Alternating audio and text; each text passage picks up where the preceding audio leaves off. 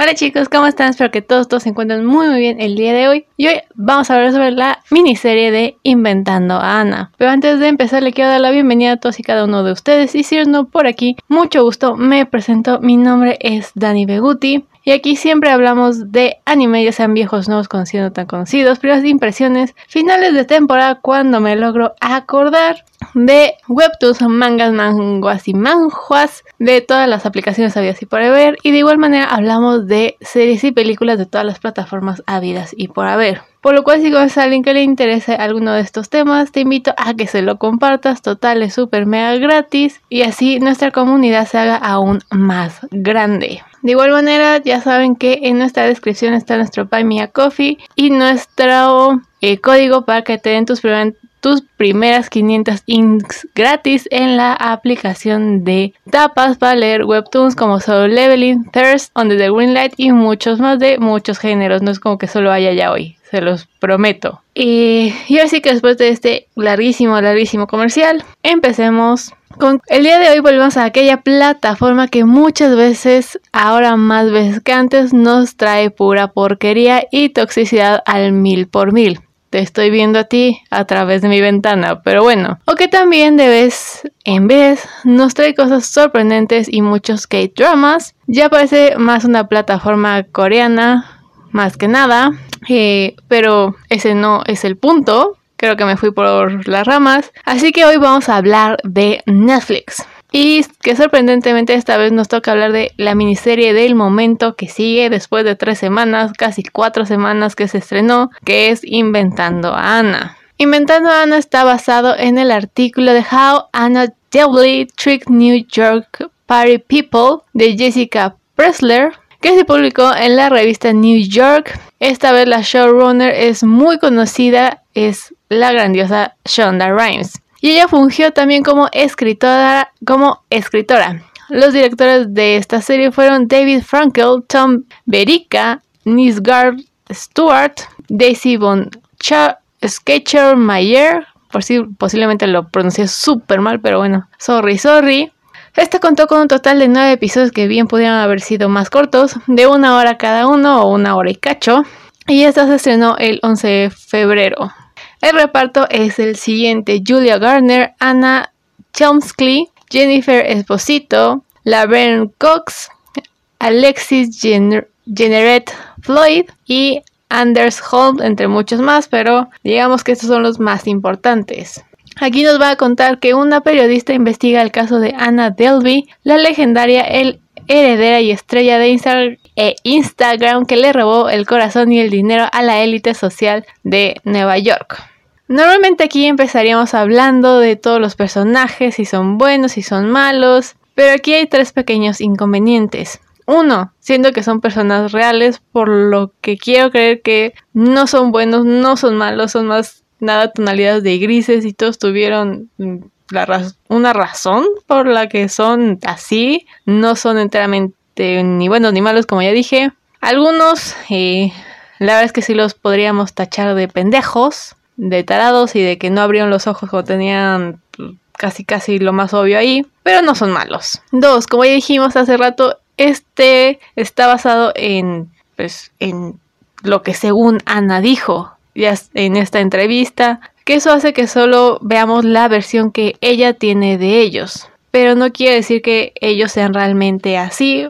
Es muy probable que y si han visto cómo se hizo la serie, vemos que sí ciertos actores interactuaron con sus personajes reales, otros no, otros les dieron la bendición y otros pues dijeron, sí, está bien que inventen cosas X, pero digamos no son realmente tan tan ellos. Y tres, lo que sea que Shonda Rhimes haya inventado, porque siempre decimos que en Hollywood tiende a romantizar los crímenes para que sean más interesantes y hasta eso te hagan creer que es súper fácil tener este tipo de vida y que es súper bonito y que es tan fácil engañar a la gente que cualquier persona en este mundo lo puede hacer, por lo cual pues, again, no sabemos qué tan reales son estas personas cuando se trata de la serie. Por lo que mejor empecemos con la miniserie como tal que por lo menos aquí tiene la decencia de poner una linda leyenda que dice toda esta historia es completamente cierta, excepto por todas las partes que fueron totalmente inventadas.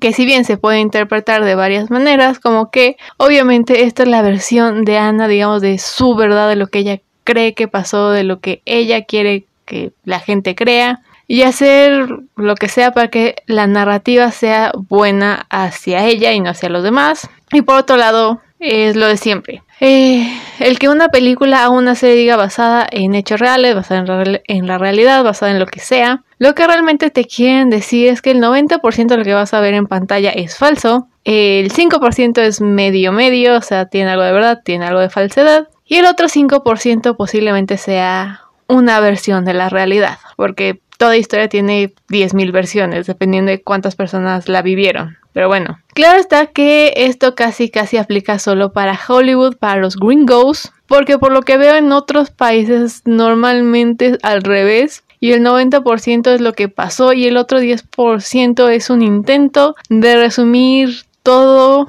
a un formato tan corto que sea una película o bien una serie, pero es raro que hagan series. Sí hay, obviamente, pero de todas formas no suelen durar una hora cada episodio. Eh, pero siempre ponen al final lo que pasó o si no pasó nada, si no tiene conclusión, si sigue hasta el día de hoy. Eh, pues siempre te ponen como que algo para que te quedes con eso y pues si te interesó pues sigas investigando sobre pues estos horribles crímenes y jamás jamás en la vida lo van a romantizar, o sea, jamás. Pero bueno, nada que ver con lo que vemos en Hollywood, con los gringos y muchas veces con los pues Hollywood, ya saben. Y sí se nota que esta es la versión de ella, ya que aunque sí se note a leguas que ella es una sociópata a toda regla de Hollywood, porque supongo que hasta eso ella sabe lo que se puede llegar a vender, pero aún así solo vemos su lado de las cosas y hasta eso no siento donde haya un momento donde uno diga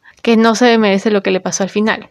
Y aquí un paréntesis muy grande y es que a veces se me hacía tan estúpida la fulanita, la Ana, si tenía todo ese dinero cuando llegó a Nueva York, bien se pudo haber comprado un loft, un departamento chiquito, un lo que sea, ya sabía dónde estaba la gente. Bueno, la gente importante realmente no necesitaba quedarse en los hoteles. Entonces, pues, si hubiera comprado un loft primero, estoy segura que el día de hoy su fundación hubiera sido un éxito y todo el mundo estaría ganando millones, incluso ella. Pero hasta eso, pendeja la niña, pero bueno, cierro mi paréntesis. Hasta eso le diría que le fue bien considerando todo lo que hizo. Porque de buenas a primeras te das cuenta de que eh, la gente es bruta, brutísima, pero bruta con ganas. O bien, ella hace ver a todos como unos completos inútiles, pero luego recuerdas de que ella no ha sido la única que ha logrado burlarse de los bancos de Estados Unidos. ¿Cuántas veces nos han contado esas historias donde estafadores lograron hacer lo imposible? Y lo imposible está entre comillas porque ya nos hemos dado cuenta de que es muy, muy posible y aparentemente muy fácil estafar a todos los Estados Unidos o por lo menos a los bancos de Estados Unidos, a la élite de la élite, pero bueno, que después que después de escuchar tanto de ellos parece que es bien fácil hacer lo que ellos hacen. Solo necesitas como un poquito de cerebro, un poquito de talento para hablar, que eso pues realmente se puede ir haciendo poco a poco y listo, puedes estafar a todos los Estados Unidos así de fácil, así de sencillo. Solo necesitas, pues ahora sí que planear bien tu jugada y vemos que muchas veces sí lo logran y muchas veces no lo logran, pero al fin y al cabo todos son atrapados de una forma o de otra. Pero por lo visto es muy fácil al principio. Y aunque muchas veces te diría que son historias fascinantes, la verdad es que pasa tan seguido que hasta eso ya parece cualquier miércoles. Incluso Jessica Pressler cubrió la historia de las estafadoras de Wall Street, que igual tiene una película con Jennifer López.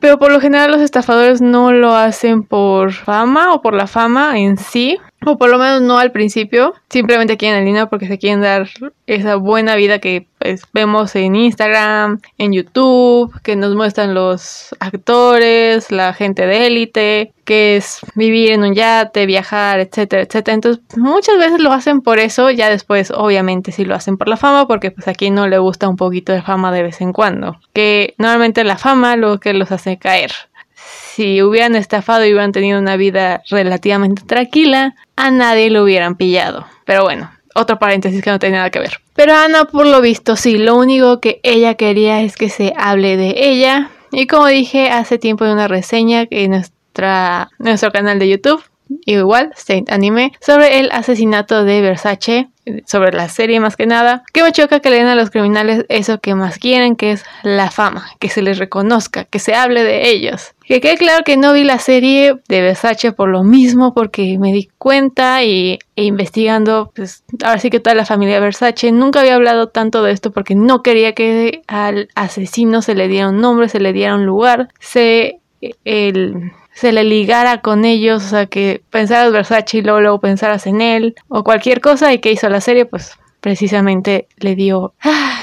le dio lo que más quería el asesino, que era ser reconocido. Pero bueno, al final obtuvo lo que más deseó, fama. Y Ana no es diferente a este tipejo. Lo que buscan es, es, fama y la tienen y la consiguen a expensas de todos. Les da igual quién quede mal, quién quede bien, mientras ellos brillen. Y aquí se ve muy bien, en especial con Rachel, que ella es, la verdad es que es un poco un dilema, pero igual se nota porque dice que su padre es de lo peor, cuando en la realidad, o por lo menos en la realidad de la serie, es totalmente diferente. Ella solo quieren que la vean como la buena del cuento, a pesar de todo lo malo que hizo y que incluso hasta el día de hoy ha dado entrevistas el año pasado me parece y sigue diciendo que no se arrepiente de nada, que simplemente hubiese cambiado la forma en que lo hubiera hecho y sí, si lo hubiera hecho de otra manera totalmente diferente, ahorita a todas las personas que estafó estarían ganando millones de millones y igual ella estaría ganando un montón de millones. Pero digamos que pues estaba medio pendeja, no sé cuántos años habrá tenido, veintitantos, pero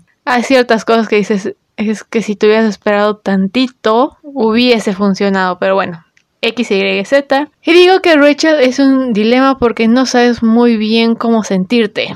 Sería bueno esperar a ver su versión de los hechos, ya que va a tener una serie en HBO. Cuando salga su serie o miniserie o película, estoy casi igual que serie, pero no sé qué tan. Ok, posiblemente sea más miniserie. Pero aquí hay drama y sí de ese drama que no te puedes imaginar que pudiese ser tan real o que pudiese ser real en sí. Y ya no es spoiler, nada de la serie es, pues, es realmente un spoiler porque pues solo necesitas leer los periódicos y las páginas y buscar a Anna Sorkin y pues, te va a salir todo el, el dramamón que hizo, ¿verdad? Pero bueno. Eh, volviendo a Rachel, todo lo que tuvo que pasar, todo lo que tuvo que pasar en Marruecos con Ana debió haber sido la cosa más escalofriante del mundo. Y lo digo más por el país de Marruecos que por cualquier otra cosa. No poder pagar un hotel o no saber si vas a poder salir de este o, o no debió haber sido estresante, en especial cuando pones la tarjeta de la empresa y ya no solo le debes a tu banco de,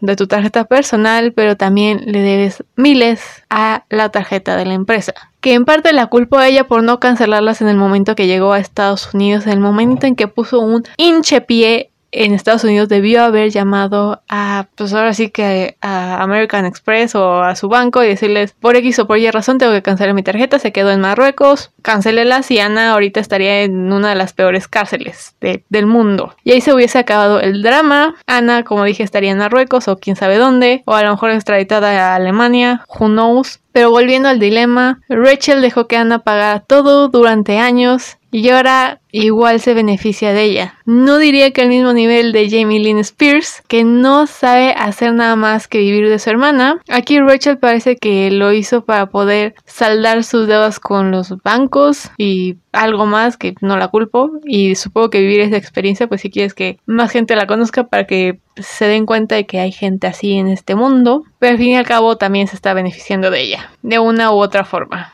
O sea su deuda con el banco ya fue y sigue ganando dinero de ella incluso ahorita da entrevistas y supongo que las cobra no lo sé. No digo que sea la mala del cuento pero tampoco es exactamente la mejor persona del mundo. Y de alguna forma o de otra, podemos ver que Ana hizo lo mismo con su versión, que es nada más y nada menos que un, belle, que un bellísimo y gran cheque de 300 mil dólares que me parece que a Rachel por los derechos de publicar eh, igual la serie en, en, HBO le dieron más o menos la misma cantidad más la cantidad que le dieron por su publicación en Vanity Fair y pues el trato, el deal, como le quieran llamar, de su libro que incluso llegó a ser un bestseller o posiblemente ahorita gracias a todo lo que está pasando ahorita, posiblemente vuelva a ser un bestseller, posiblemente vuelvan a llegar muchas ventas y al fin y al cabo pues es dinero que se le va a ir a su banco y pues va a vivir una vida tranquila que cabe aclarar que no vive de eso, ella hace otras cosas, sigue trabajando para revistas y sigue publicando y también da charlas y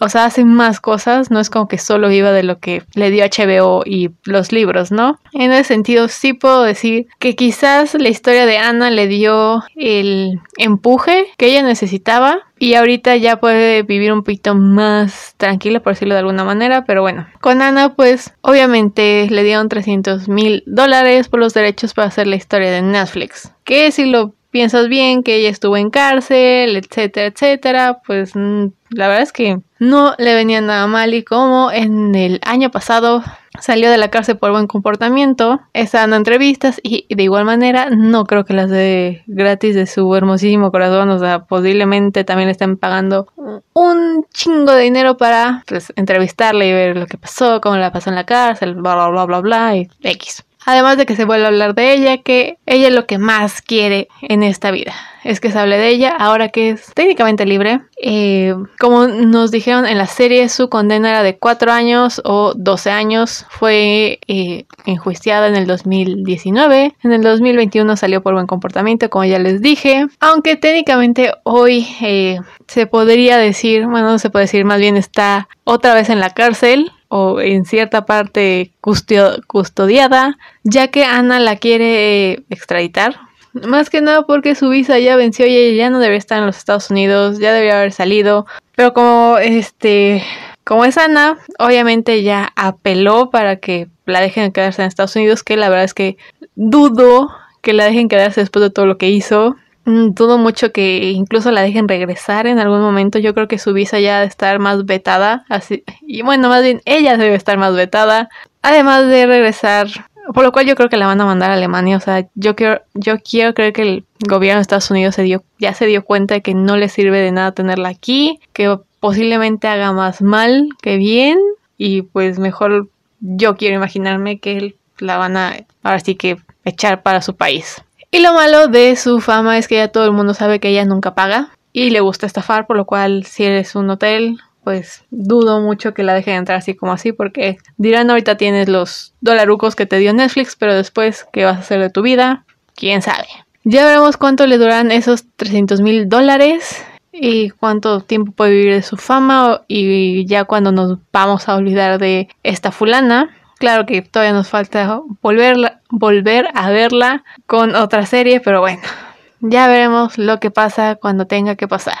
Y como una serie de Shonda Rhimes, podemos ver su firma donde siempre se habla del poder. Lo que sea que esté de moda, si hubiese sido hombre, si hubiese pasado así, le hubiesen dado más dinero, le hubiesen dado una sentencia más corta, que le hubieran hecho bailar no sé qué, que no sé cuánto, que Wall Street es un club de hombres, que si es esto, que si el otro. También es una campaña súper mega feminista en ese sentido y muchas veces pintan a los hombres como eso. Seres sedientos de sangre, dinero y poder, que bueno, de eso no sé. No conozco a ningún financiero de Wall Street, no entro a esos clubs, no sé nada de finanzas, no sé de estas cosas, por lo cual realmente no podría poner mi mano en el fuego por nadie, ni mucho menos lo haría ahorita si conociera a alguien, pero dudo mucho que todos sean así. Pero bueno, pero sí es algo que Shonda hace mucho, además de que siempre deja un poco de intriga y mucho misterio y muchísimo drama. Que si les gustan las series como How to Get Away with Murder o Scandal, que son otras de sus series, de las más conocidas, además de Grey's Anatomy, que también tiene un dramón, pero grandísimo, ¿verdad? Esta serie también te podría gustar, tiene eh, esos elementos que hace toda Shonda Rhimes.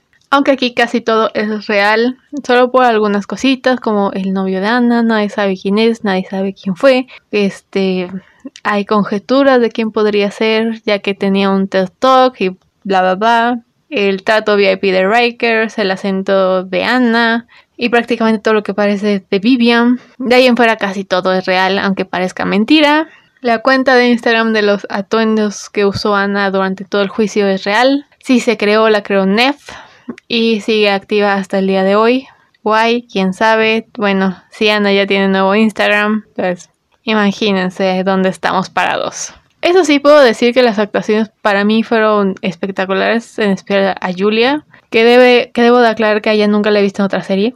Y si la he visto, la olvidé, por lo cual para mí ahorita fue buena su actuación, ya que ella tiene que llevar toda la serie y al final ella es Anna. Y si nos comienza un poco de esta estafadora que no se arrepiente de nada, que tiene cero escrúpulos, la verdad es que la serie se, caída, se caería a pedazos si, ella no lo, si no lo hubiera hecho bien, pero se volvió bastante Ana esta chica, lo hizo espectacular y todos los demás unos mejores que otros, unos sobreactuaron demasiado, otros... Ah, sus personajes pues fueron odiosos. Bueno, sí son odiosos. Pero mm, en parte siento que son odiosos porque pues es la versión de Ana de cómo ella los veía a todos. Entonces, entre que son inútiles o son tontos, pues he ahí. Y Ana sí a veces sí te cuestionas el el por qué no pensó mejor las cosas, o sea, les voy a repetir, si se hubiera comprado un loft, un departamento, ningún hotel estaría ahorita en problemas, nadie se hubiese dado cuenta, ella hubiera podido seguir con su estafa y lo hubiera logrado de verdad, estoy segura que si no se hubiera quedado en hoteles y si no hubiera ido a Marruecos, lo hubiese logrado. Pero cometió ese error de, de vivir en hoteles y de irse a Marruecos cuando ella sabía que no tenía el dinero ni un céntimo para irse, pero bueno, detalles detalles que no bueno. Son cosas tan tontas que dices, era tan fácil estafar a todos. Pero bueno, en conclusión, debo decir que no recomiendo esta serie. Por muy buena que esté en cuanto a dirección, a guion y todo, me molesta que le den voz a gente como ella. Que sí, yo la vi porque la curiosidad me mató y me tardé en verla muchísimo tiempo por lo mismo. Pero sí siento que glorificar a la gente así es un poco la razón por la por la cual la gente lo sigue haciendo, que la verdad es que son tan basura que darles esa fama y ese poder solo demuestra que ellos tienen la razón y no se van y no tienen de qué arrepentirse, no se van a arrepentir nunca. La verdad es que esta pendeja ya iba a empezar a hacer de nuevo con sus marañas y hacer su propia serie de televisión, solo que como ya dije está bajo arresto por su visa, pero ya iba a empezar de nuevo esta gente no aprende y nosotros tampoco al estar tan pegados a ellos y ver más de ellos y alimentar sus egos. Si realmente los ignoráramos, no los tratamos como los criminales que son, dudo mucho que siguieran haciéndolo, pero los tratamos casi casi como dioses que al final vuelven a las andadas y lo hacen ahora sí que por la fama para que sigan hablando de ellos. Pero bueno, eh, esto en parte también nuestra culpa por lo mismo dejarlos alimentarlos y por culpa de Hollywood por romantizar toda esta historia. Que esto no se hace en otros lados del mundo, que no sea Latinoamérica, porque ahí también mm, glorifican todo. Y en otros lados, Europa y sobre todo Asia, lo hacen ver realmente feo, crudo, que te rompe el alma y lo hacen ver como que realmente no se te antojaría estafatos porque incluso te muestran la vida en la cárcel y lo que pasaron. Y ahí, se, ahí sí se te quitan las ganas de intentar estafar a nadie. En cambio en Hollywood pues hasta las ganas te dan. Pero sí que esta serie es más que nada verla bajo su criterio, el glorificar a una estafadora, el glorificar y darle fama a gente que no debería tener fama, el volver a ver series romantizadas de Hollywood que aunque aquí casi todo fue real, pues sigue siendo solo la versión de una persona. Y nunca vas a saber la verdad, nunca, sabemos, nunca vamos a saber si el papá era malo o no, de dónde sacó ese dinero al principio, cómo llegó a los Estados Unidos, etcétera, etcétera, por qué dejó las carreras, por qué dejó de hacer las cosas que dejó de hacer. Eso es algo que posiblemente se lleve a la tumba, pero eh, pues ahora sí que está más en nosotros el darle ese poder a este tipo de personas. Pero bueno, quisiera saber si tú ya viste Inventando Ana, ¿te gustó o no te gustó? ¿Crees que las actuaciones estuvieron muy chafas? El acento de Ana estuvo muy chafa. De hacer todos tus comentarios en Facebook, Instagram y TikTok, donde nos puedes encontrar con Saint Lumiere,